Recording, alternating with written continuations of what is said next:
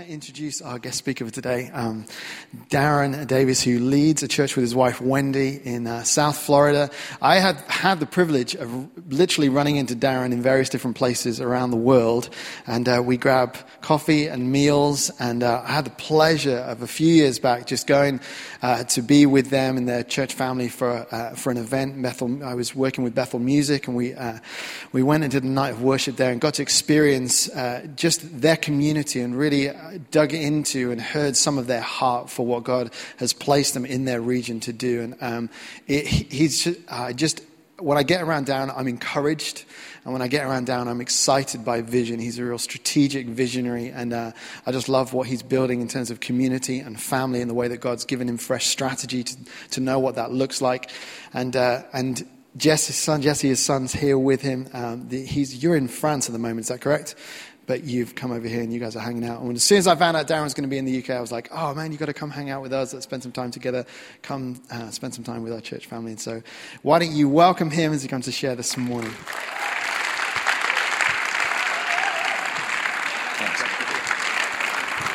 Thank you. Wow.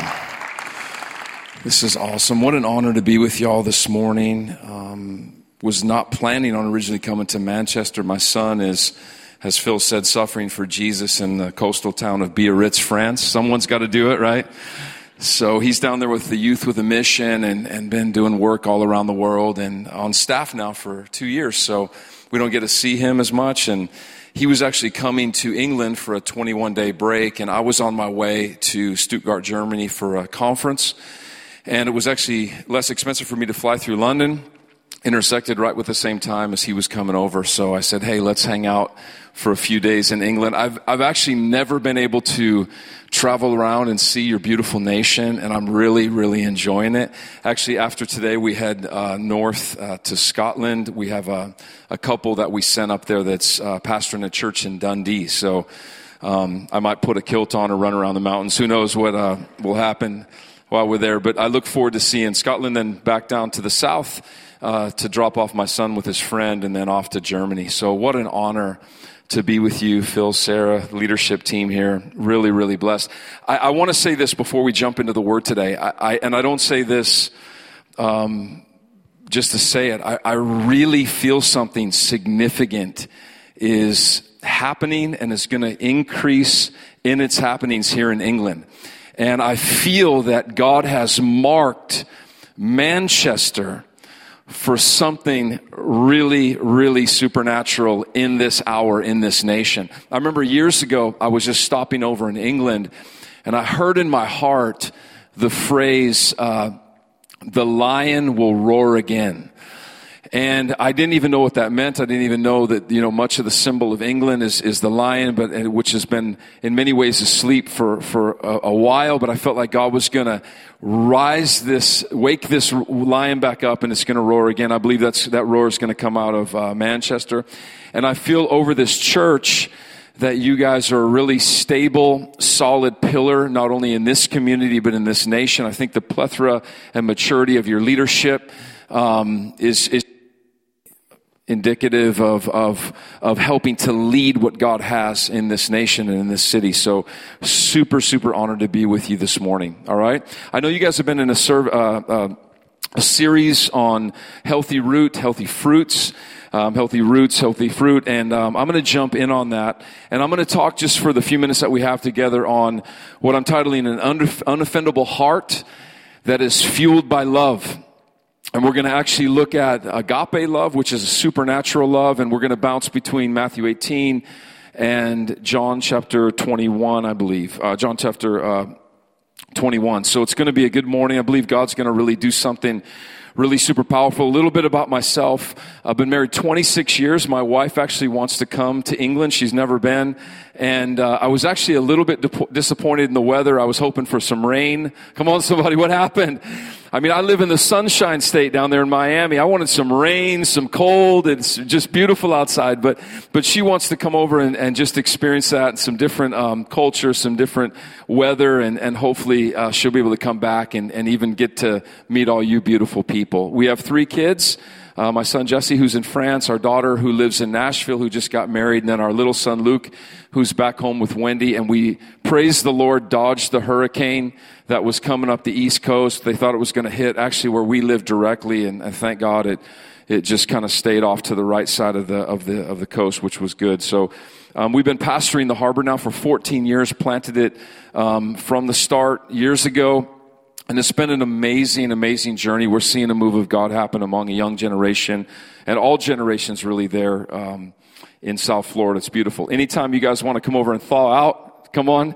You're welcome to for real, come hang out with us. Anything you need, just let us know, and we'd love to help you out when you come hang out with us in South Florida. So let me just pray. Father, thank you for this time. Thank you for these beautiful people. Thank you for the power of your word. Thank you that it's sharp, it's quick, it's able to go between soul and spirit and pierce to the very heart of the issue. I'm asking you, God, that you would grace my words this morning, that you would come and you'd breathe revelation on your word in the name of Jesus. In the name of Jesus, I ask you for this. Do you remember when the disciples were walking with Jesus? This is pre-cross, pre-crucifixion. And they asked this question in Matthew 18, verse 1. They said, who among us will be the greatest? Or who's the greatest? I think there's a resounding reality in every heart in this room, everybody that will listen to this message, everybody that's actually been born, that we are created for greatness.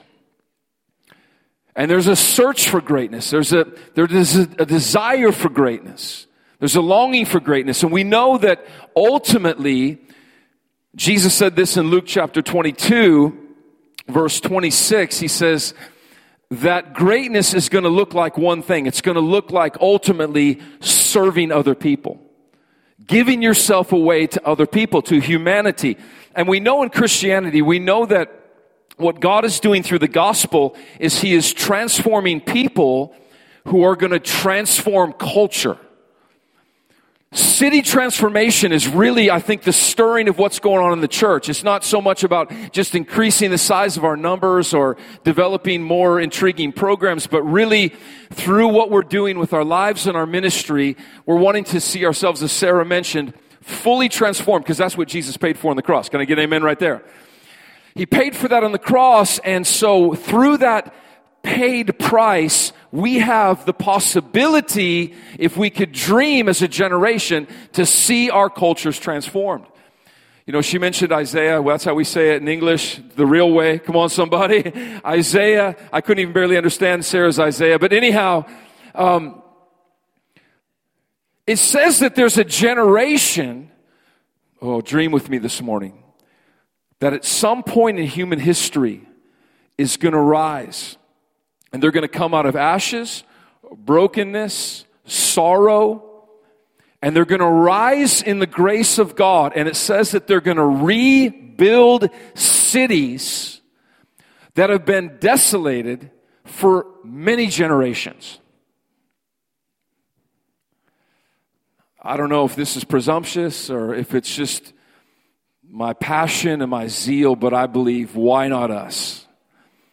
Why not this generation?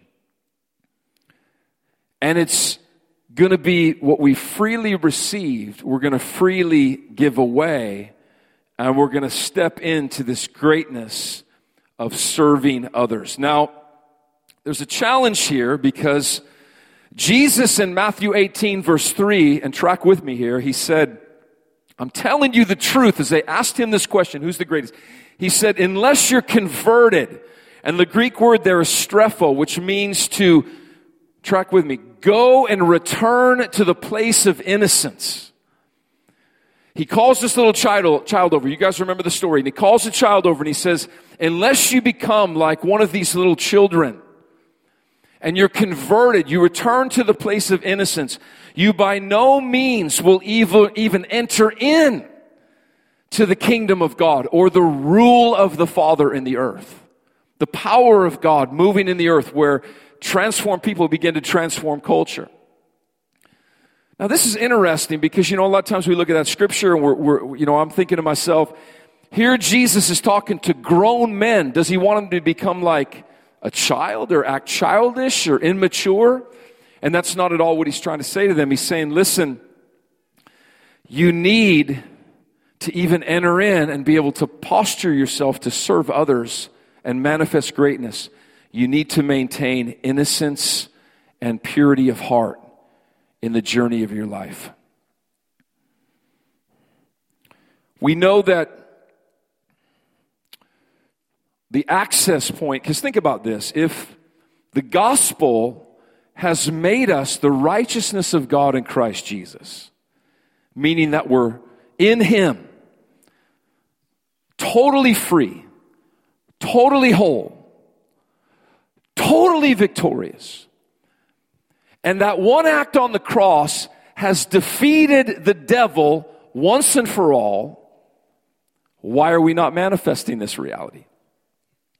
Why are we not walking in the fullness of what the Lord has? Recently, we just had two major leaders in our city crash and burn, and it actually did something, and God turned what was meant for our evil, and He's working it now for the good, where it's gathering pastors in our region together, and we're asking the question, are we really changing the culture in our area, in our South Florida community? And I think many of us are saying, you know what, not as much as we'd like to, not as much as we'd like to see. And so we're pressing into to what is holding us back, what is hindering us from moving forward in this. And one of the major issues, and I think contextually, theologically, we can see that the issue of the access point that the enemy has to our lives is this reality of unforgiveness. Everybody say unforgiveness with me this morning. Because Peter, in Matthew 18, just going down a few verses, he says to the Lord, he says, as he hears Jesus give this whole discourse, which we'll take a look at a little deeper in just a minute, he said, how often should I forgive someone who sins against me? And he says, 7 times? But the Lord replied, no, 7 times, 70 times 7. Jesus was pulling, actually, it's amazing, he was pulling Peter out of the law and into grace. You see, the law required you to forgive someone 3 times, but Peter, just in his zeal, upped that to double and then added 1 just to make sure he was safe. But you see, Jesus was like, listen, Peter, you're operating in an old system. I'm getting ready to move you into a new reality, and it's going to be 70 times 7. In other words, it's going to be impossible for you to forgive anybody continually in your life outside of the work of my presence, outside of the work of my Spirit. You got to understand, the life that we're living is a supernatural life. And I explained it to our church like this. Supernatural just means above the natural. In other words, we need God to live in this realm that is above the natural. Otherwise, we would just be doing this all on our own. Can you hear me this morning? So he's moving him into this supernatural life where it's only possible by the grace of God to flow in this supernatural thing called agape. Do you remember post-resurrection, now moving to John chapter 21, Jesus prophesies over Peter, and that's kind of the focus of our talk this morning, is his life, who I can really identify with. He says to Peter in chapter 21, verse 18, he says, I tell you, when you were young, you were able to do whatever you liked. You dressed yourself where you went, wherever you wanted to go, but when you are old, you will stretch out your hands, and others will dress you and take you where you don't want to go. And it says in verse 19 that Jesus was letting him know what kind of death he would glorify God. And then he said, follow me. So he's talking about the most major offense that was going to happen in Peter's life, a betrayal probably much like his Lord. And it was literally going to cost him his life. And before that, he asked Peter this question. He says, do you remember? Do you love me? Now, you got to dig a little deeper to really find out what's going on here. He asks him, Peter, do you agape me? Have you tapped into supernatural love. Peter answers him and says, Lord, you know all things. I love you, phileo, love you as a friend. Jesus asks him again, Peter, do you agape me? Peter says, Lord, you know I phileo you, you know I love you as a friend. And then he asks him again, but this time he says, do you phileo me? He meets him right where he's at, and Peter says, you know, Lord, I phileo you. So let's take this and make it practical this morning, because I want to just take that theological framework that I just laid out, and I want to make it practical. Most of the time, the biggest challenge concerning unforgiveness and really posturing ourselves to step into supernatural love has nothing or little to do with other people, but everything to do with ourselves. Now watch this in Matthew chapter 18, verse 7 through 9. Jesus says, what sorrow awaits the world because it tempts people to sin. Temptations are inevitable, but what sorrow awaits the person who does the tempting? In other words, there's this missing of the mark in people's lives, sin. But what about the person who is being utilized to cause other people to miss the mark with their lives? In other words, where's the transformed people? Where's the ones that are going to rise up in this moment and actually, instead of veering other people off with their lives, get people on the straight and narrow? That's what he's saying. And then in verse 8, he says this, if your hand or your foot causes you to sin, cut it off and throw it away. And then he says, if your eye causes you to sin, gouge it out. Now, religion would tell you to literally cut that off. But what is Jesus saying here when he's bringing this discourse? Think about it with me. Your hand, the things that you've volitionally put willful intention towards that maybe were this missing of the mark in your life. Maybe before Jesus, maybe on some level after you've known Jesus. I don't know. But, you know, God is saying, listen, you've got to, in fact, if you look at the Greek word there about getting rid of this, it's the Greek word epheme, which means to let it go. Oftentimes, the things that we've put our own hands to, we have the hardest time forgiving ourselves. Whatever you've put your hand to, Jesus says, you've got to let it go. If you don't let it go, you're going to be walking down a course where you're going to be carrying other people in the wrong direction with you. You've got to forgive yourself. Your foot, think about this. You know, in our lives, we the things that we've walked through, we didn't get to choose our families.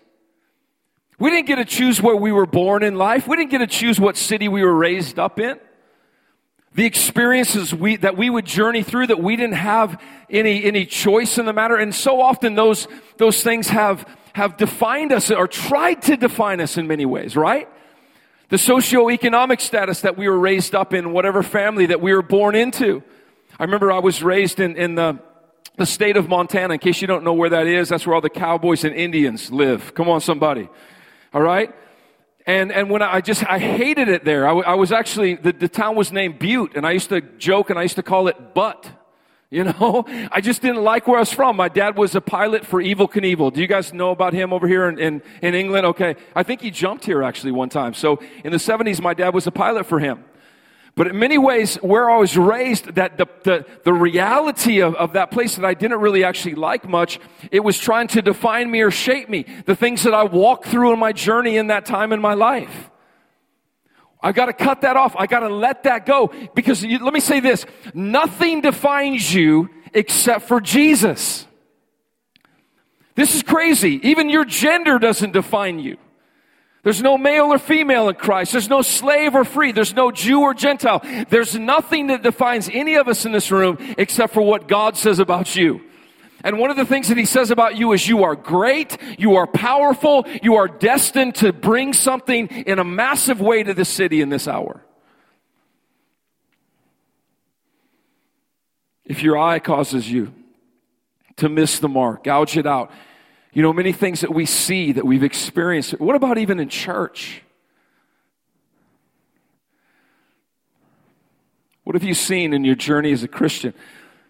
I remember Randy Clark, he was in our region, and I just felt to go up and attend his meeting. It was on a Saturday night, and he said when he was a young preacher, when he was first starting out, this guy asked him a question, this old seasoned minister of the gospel. He said, Randy, he said, I have a question for you.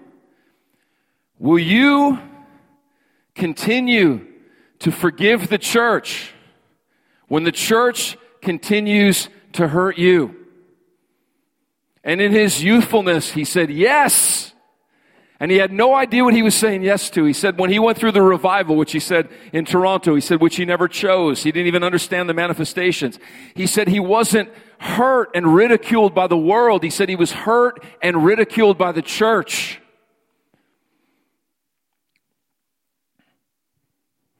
We're going to get into this in just a minute. You can't be hurt or affected by somebody that isn't close to you. Otherwise, you wouldn't have allowed them into your heart. Does this make sense? It's why the enemy tries to move through this reality of offense. But we got to forgive ourselves. We got to love ourselves. Remember when Jesus is backed into the corner by these lawyers, these Pharisees and Sadducees, and they said, what's the greatest commandment? And he said, to love the Lord thy God with all your heart, soul, mind, and strength. But he said, the second is equal to it. And he said, you're to love your neighbor as you what? Love your.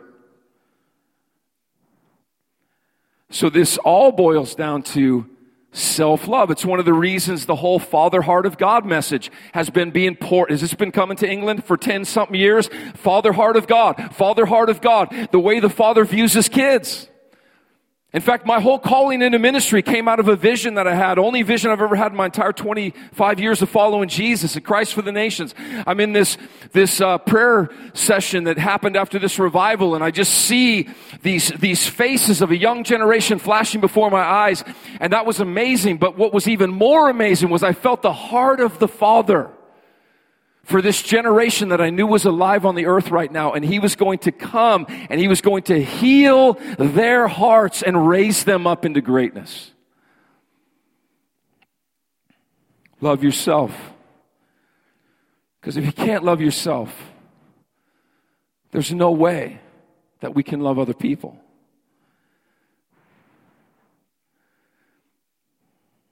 What is loving yourself, just a couple more things and we'll be finished. What does loving yourself do?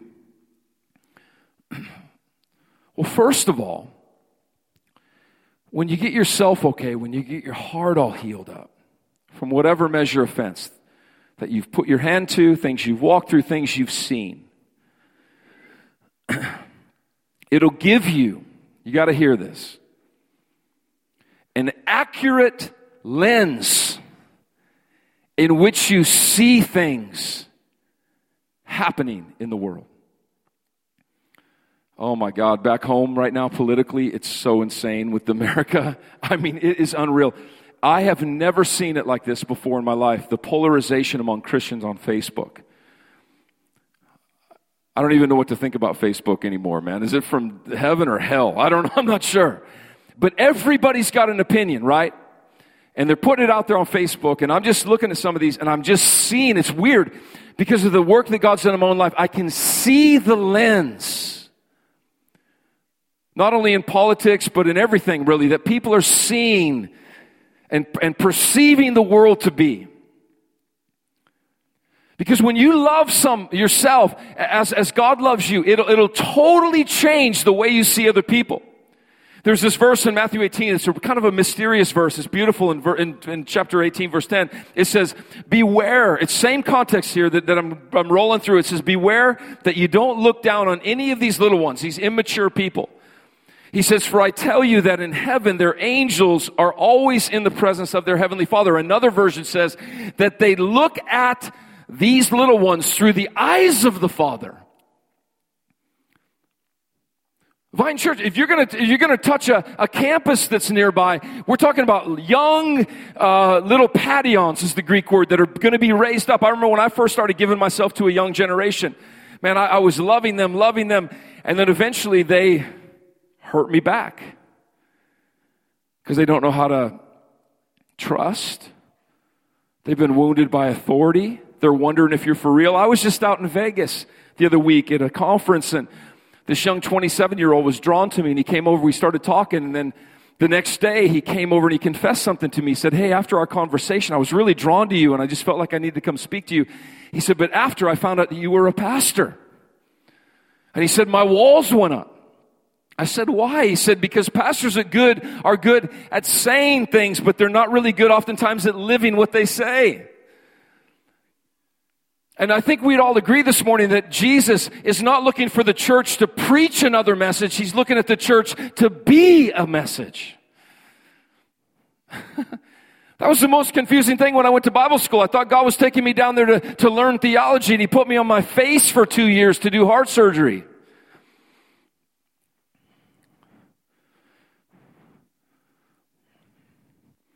And you know what else it does when we love ourselves and we begin to walk in these things? It gives us a passionate heart for those who have wandered away, the prodigals. And I feel this is very important in England right now.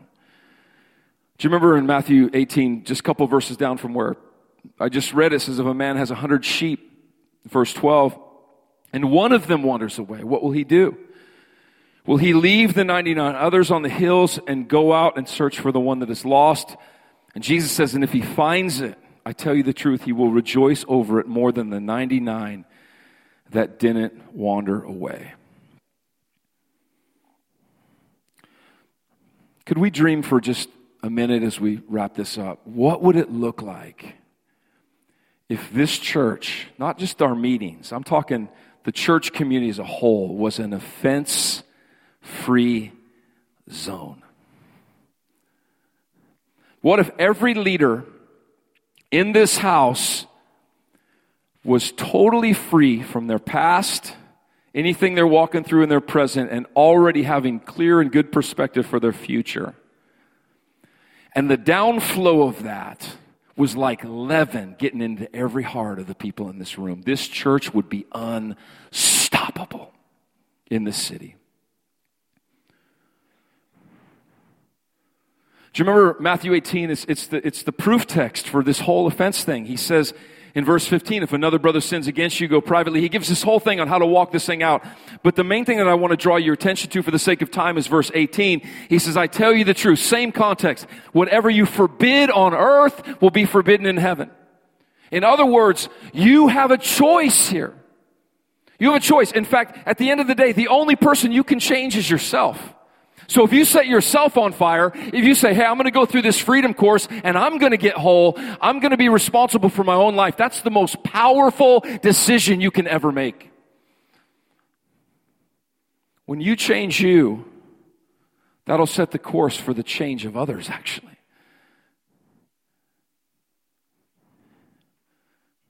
He says in verse 19, I tell you, if you agree on earth, anything you ask, Lord, over Vine Life, we pray that every single person that walks through the doors of this church, their hearts will get melted like wax in the presence of your agape love. We want to walk in something so supernatural that people can't help but get made into the perfect image of Jesus that he paid for the price for on the cross for their sins. We're going to press in for this. We're going to grab hold of this with our hearts and our lives, because this is what we were destined to walk in. This is what we were destined to live. Where we're all going to be messages. Here's the thing. We think that the message is all about Sunday morning on the stage, but the message is actually all about you living it out in the world where you go. In your families, in your neighborhoods, in your workplaces, this is where things are heading. This is an equipping spot right here. We're just kind of pouring out the Word of God to you, hoping that the leaven of it gets in, which it will, because God says he promised that it would, and then you're going to go and you're going to carry this out wherever you go. So sometimes we don't even realize how much power that we have on the inside of us that really is able to really bring transformation to the world around us. I mean, think about this. You carry the Godhead on the inside of you. Father, Son, Holy Spirit. Through the person of the Holy Spirit on the inside of you, you carry God on the inside of you. That's amazing.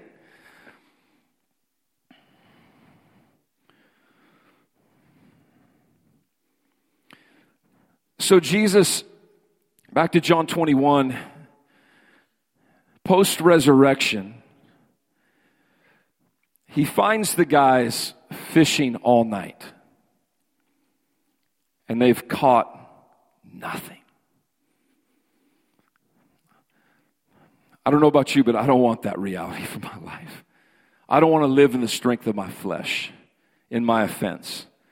Peter had quit the ministry. He's gone back to what he had been originally doing. He's fishing all night long, the Bible says, and he catches nothing. How futile is life for those that have been called to be fishers of men and are spoiling and giving their entire existence to nothingness. Come on, somebody. Come on.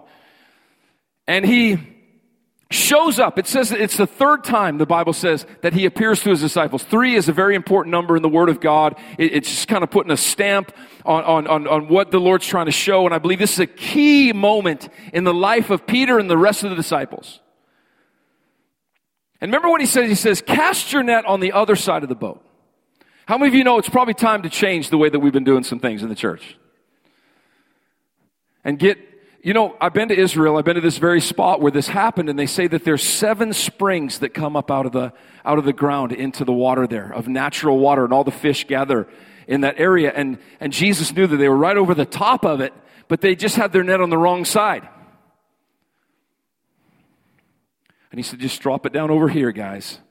And remember that they pulled up the nets, so powerful. And it says that their nets were so full. And it's crazy. It's here that the Word of God actually says the exact number of the fish that they catch. Does anybody know the number? 153, I believe it was.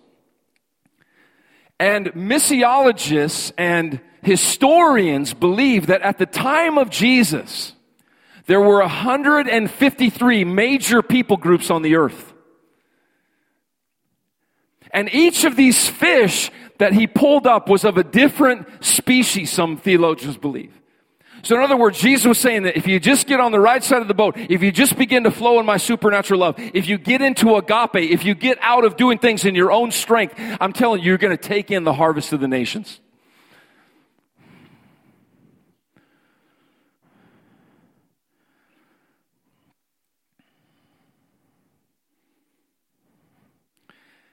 And it says, when he got out of the boat, Peter, you know, put on his tunic, he jumped overboard, he swims to Jesus.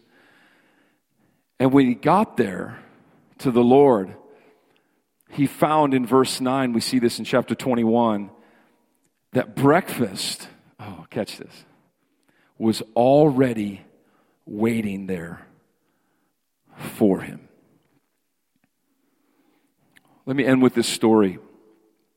And this may be some of y'all's journey. I don't know. I'm meeting a lot of leaders that have been through these same experiences. The last 2 years, from February back, were 2 of the hardest years I've ever been through in my entire life, my entire ministry. Personally, in the midst of these 2 years, I suffered the greatest betrayal in ministry that I'd ever gone through. For me, it was the greatest betrayal. For somebody else, it might not be a big deal. And why do I say that? I think for each person in this room, we can't get into the comparison thing, or we can't even try to understand each other's circumstances, because each one is unique to our own personality. In other words, the enemy knows how to affect you in a certain way that wouldn't probably affect me. So I might not even be able to have empathy for you, because I can't even really understand what you've been going through. Does that make sense? And oftentimes in this, we try to find somebody that we can pull into our world and help us with what we're walking through. And all the while, Jesus is standing over there saying, pick me, pick me. Because this is a moment for you and for I to come into a place of intimacy with the Lord in the fellowship with our sufferings that we've never actually been to before.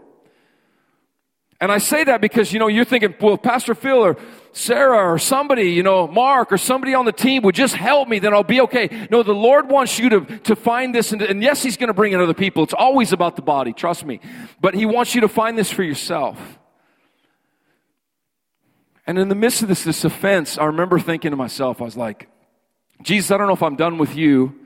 I don't know if I'm done with ministry, but I wonder I might be done with the church. Because if the church acts like this, I don't know if I want to do this anymore. Because it actually, the offense didn't have anything to do with me. It was what was happening to my family. And I remember as clear as day, my wife and I were in North Carolina where the girl went to college. And the Holy Spirit came in between me and Wendy, and he said, you'll be done with the church. He said it in such a loving but firm way. You'll be done with the church when I say you're done with the church.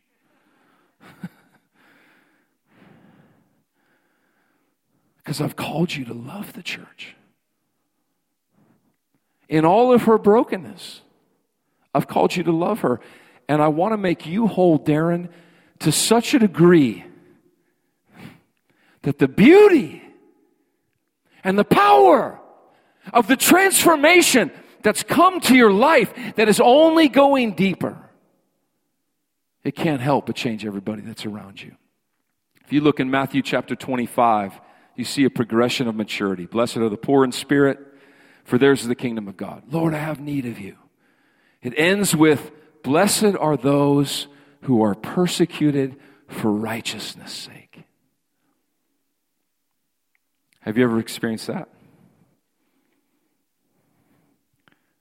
If you have, well done.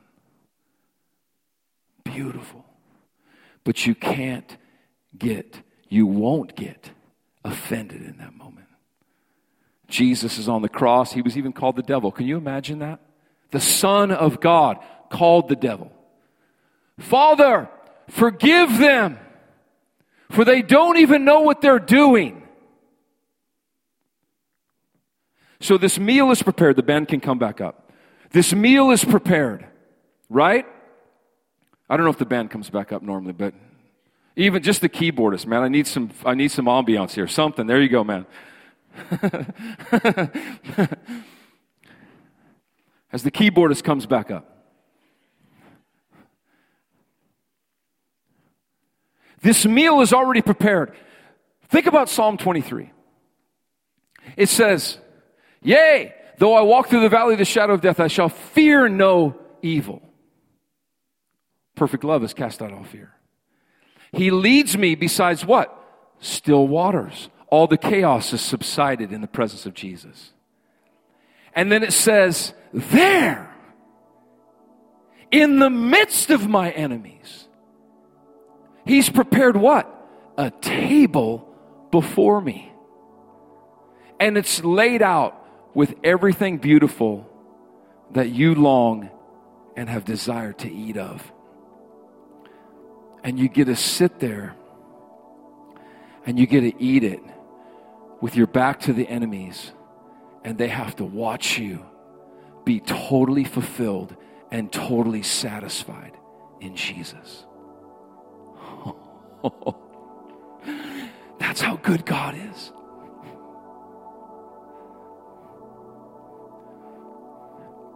If you've been through stuff, if you've walked through stuff, if you've seen stuff, maybe even if you put your hand to stuff, there's probably a really good chance that God has something so massive for your life that even if he were to tell you what it was, you wouldn't even believe him. And here this morning, in the presence of God, with the angels of the Lord all around us today, he's coming and he says, enter into my agape and let it all go. And instead of eating or drinking from a bitter well, come and taste of my goodness and see how good I really am. Could we just for a moment, just with our eyes closed, could we just give a minute for the presence of God just to rest on his word? I felt it so strong when Sarah got up here. I feel like there's people in here.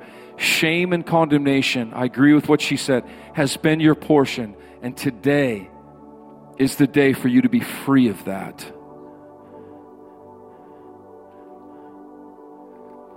And replace that with greatness. Lord, all shame, all condemnation, leaving this room right now. Lord, conviction is a totally different reality. And we are convicted in the presence of your love. And repentance isn't feeling sorry for ourselves. It's actually having a renewed mindset and belief system about Maybe things that we've bought into over our life that we never should have believed in the first place, that we weren't valuable, that we weren't really worthy of love, that we really didn't have a future.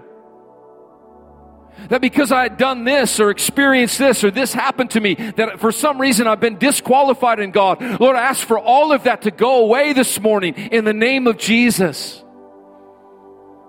Come, Holy Spirit, come into this room and just set us free in the name of Jesus. You've paid for it on the cross. It's our portion.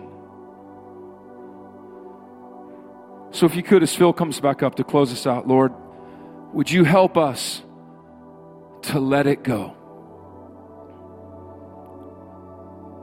Just say, God, take it. Just wherever you're sitting this morning, say, God, take it right now from me. I don't want to hold on to it anymore.